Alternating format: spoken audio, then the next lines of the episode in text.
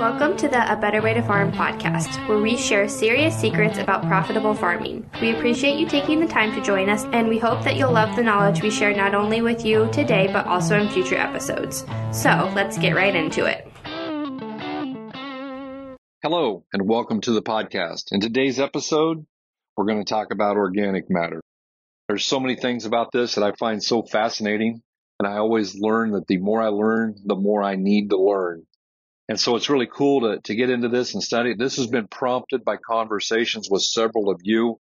Uh, you guys are always pushing us to come up with good information and to help us have ideas. And I sincerely appreciate that.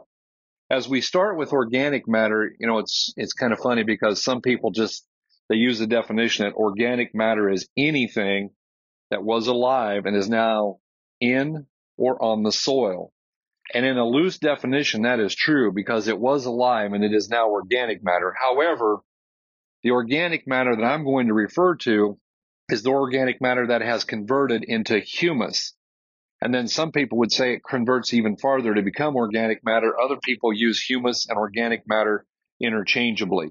Here's what we know. We know that in the process of decomposition, we lose 90%. 90% of the residue that we leave behind ends up being lost and not converting to organic matter. Now we know that it is important in nature. There is a law, a ratio, and it cannot be defeated. And it is this. In our soils, there will be 100 parts organic matter for every 10 parts of nitrogen for every one part of sulfur. And I say that because it's really important to understand sometimes we get a really great idea, or so we think, but it doesn't work out. I don't know. Maybe you guys have never done this. You've never had just this idea that was just incredible and you thought, man, this is it. And then when you went to implement it, you realized that there were a lot of side effects that you didn't foresee. We worked several years ago with a grower, had a grower in a meeting and someone had came and convinced him that he had organic matter, which was true. But what they convinced him to do was to apply 11 ton of shredded cardboard per acre. 11 ton. That's a lot of stuff, guys. That's a lot of residue to go on all at once. What happened? Well, they spread it. I think they lightly worked it in, but the same people who convinced him to put on the 11 ton of cardboard convinced him to broadcast spray 28%. Guys, that was a train wreck. That was a recipe for a train wreck. Why? Because the cardboard soaked up all of the nitrogen and trying to get into that 100 to 10 to 1 ratio. And they had a train wreck for a crop. Now they did come in and they said, what can we do? And I said, the only thing I know to do is you're going to have to inject nitrogen in the ground. And they came back with a culver and buried about four inches deep some more 28 and got somewhat of a crop, but nothing like they should have.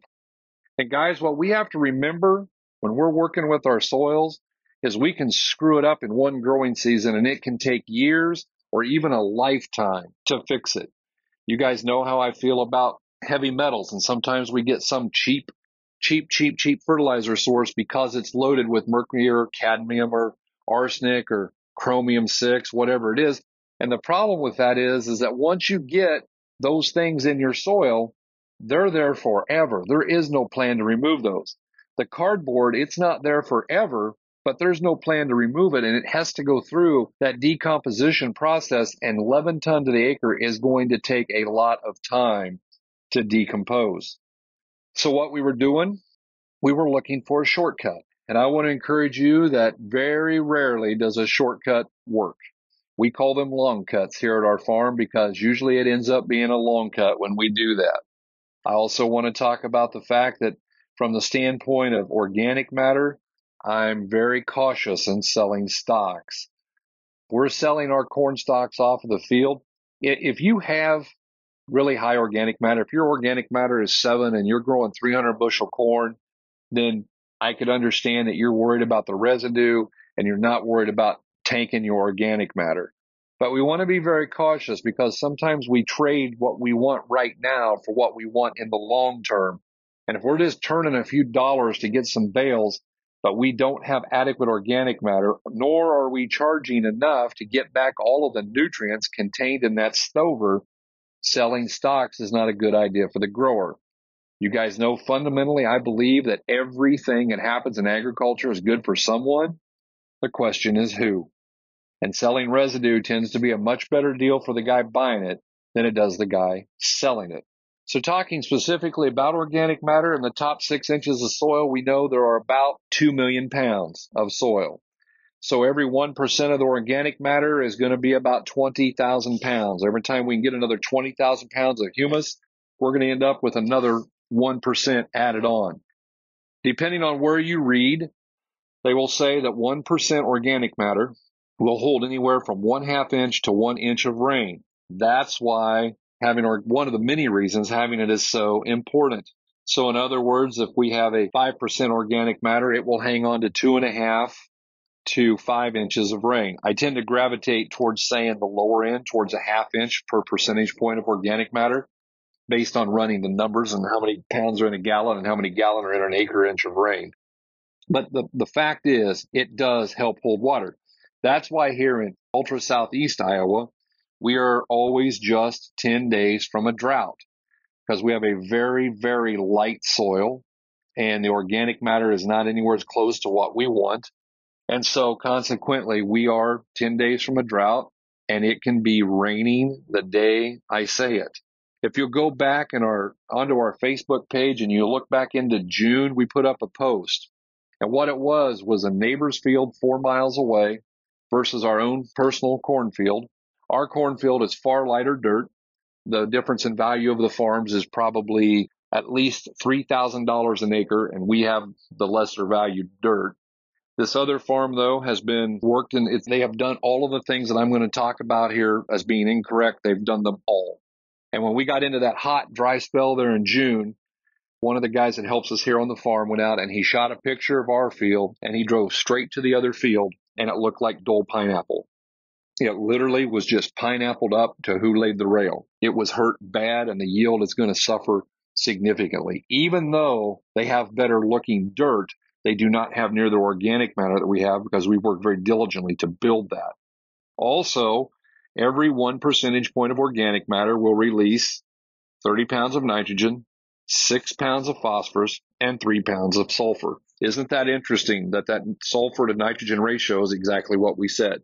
10 pounds of N for every one pound of S. The organic matter holds 30 pounds of N, three pounds of sulfur. The ratio is right there. In addition, having adequate organic matter will significantly reduce erosion and help with that.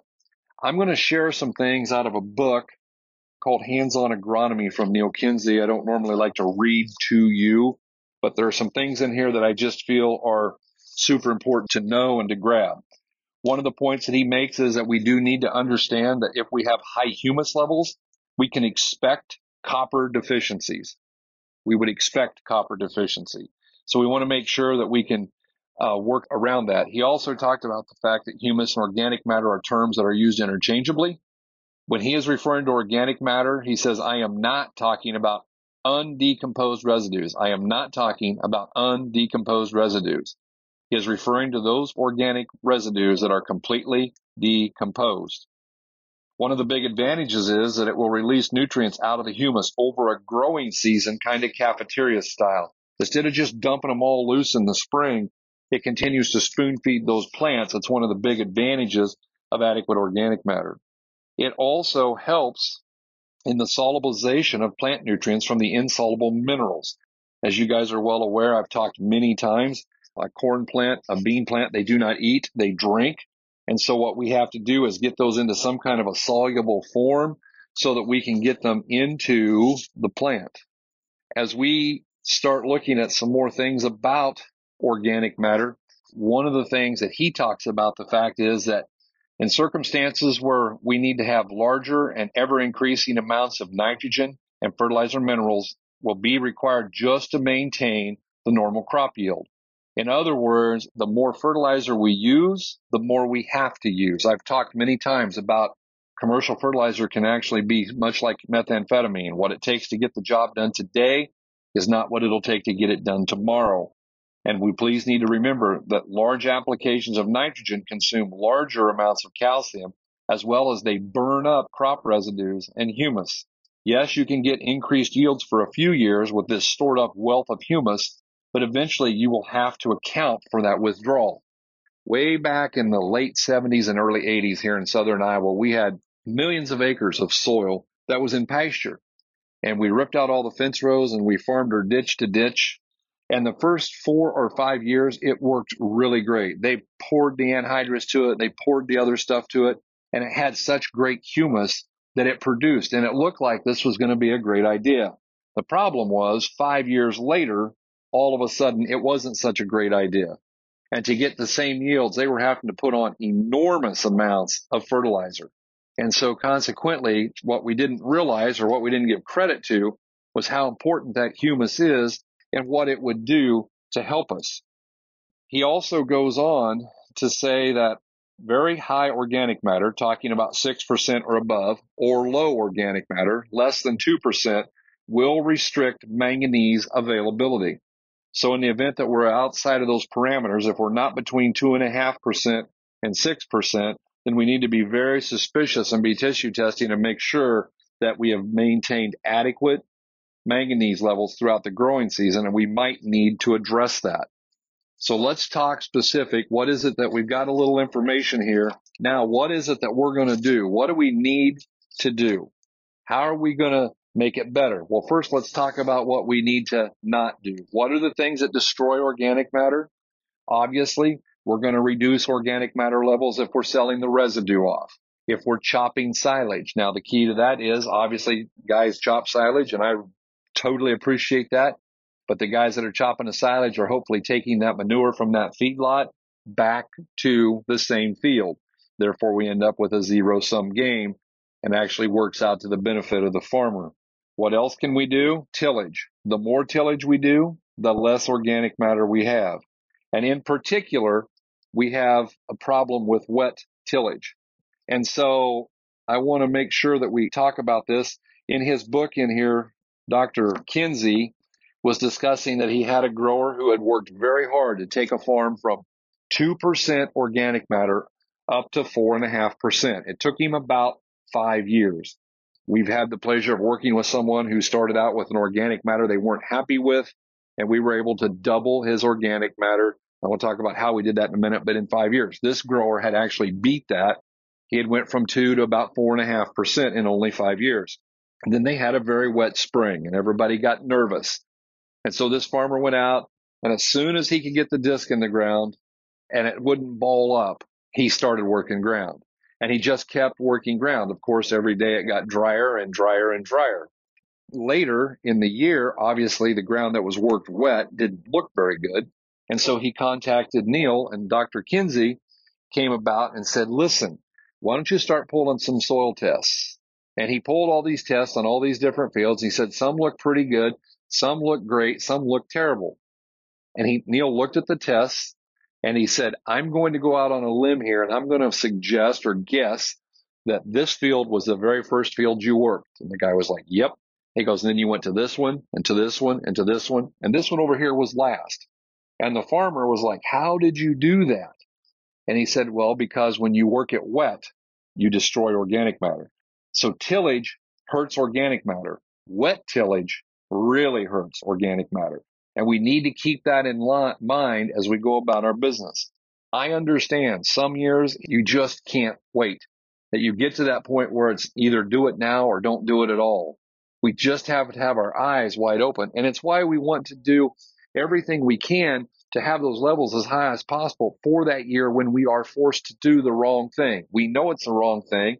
As long as we know and we're aware and we're cognizant about fixing it and we have built up something in the bank before, we can get away with that. Obviously, we destroy organic matter with the overuse of fertilizer. So let's talk about how we're going to build it. Well, the first thing is, and you guys, I've done a couple of live videos about this. The first thing is stop doing what destroys it. I did a video and it was, uh, it called about rehab. You know, and the fact of the matter is we, we had several articles that were written. It was even the actual cover story on a farm magazine that said, does your soil need rehab? And the answer is no, it does not. The grower needs rehab because rehab is all about quitting, quitting something that is bad for you. That's rehab. So if we're working our soils too much, if we're working our soils too wet, If we're overusing fertilizer, those are things that are going to hurt us. So, number one, don't destroy them. Go through rehab yourself. Number two, let's talk about one of the best ways to build that organic matter is to increase root size. Our goal with everything that we do is to come in with proper fertilization, which is going to equal bigger roots, which is going to equal more organic matter. The amount that we lose from roots converting over to organic matter versus residue on the top of the ground converting over, it's much higher conversion for the roots. We lose over 90% of the residue. So only 10% of our residue ends up becoming organic matter. However, it's much higher for the roots. Proper fertilization. I'm not talking about just rolling the NP and K to it. I'm talking about proper fertilization, meeting every need that that plant has, doing a soil test, making sure if we need secondary nutrients, then we're putting those on. If we need micronutrients, we're applying those because all of those things will help make a healthier plant, a bigger root, and more organic matter. And lastly, I would share with you that we have a product, we call it Wex, and it has been well, well studied that that Wex product will increase the root mass, dry root mass of a corn plant between two and four ounces. So what does that mean? It means that if you're using the Wex product at the high rate, you're getting it out there and you're getting another two ounces of, of just the low end, two ounces of roots for every plant in the field, and you're planting 30,000 plants. What happens? You end up with an extra 3,750 pounds, all because you spent that five bucks an acre that made your chemicals work better, made your corn grow better, increased your yield, and netted you somewhere in today's dollars, according to Beck's PFR work, it's going to be somewhere north of nine bucks an acre. One little tip right there that you can implement to make your life easier and make your life better. As I said, we had the pleasure of working with Jerry and we saw his organic matter double in only five years. And those things are very exciting to us because we know when he increases the organic matter, he increases the ability of his soil to release nutrients throughout the season. It increases the ability of his soil to hang on to water so he's more drought tolerant. He takes that stress better and it increases yield. That's the bottom line. Guys, if you're interested in this subject, feel free to give us a call or send us a text at 641 919 1206. If you haven't followed us on Facebook, we encourage you to jump on there and type in a better way to farm. We would love to have you join our community there. And if you found value in what we did today, would you please give us a rating on the platform that you listen to us on?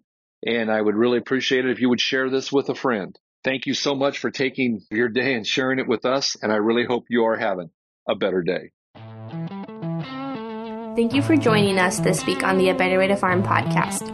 If you found value in this episode, we would appreciate you rating us on iTunes or simply sharing with a friend.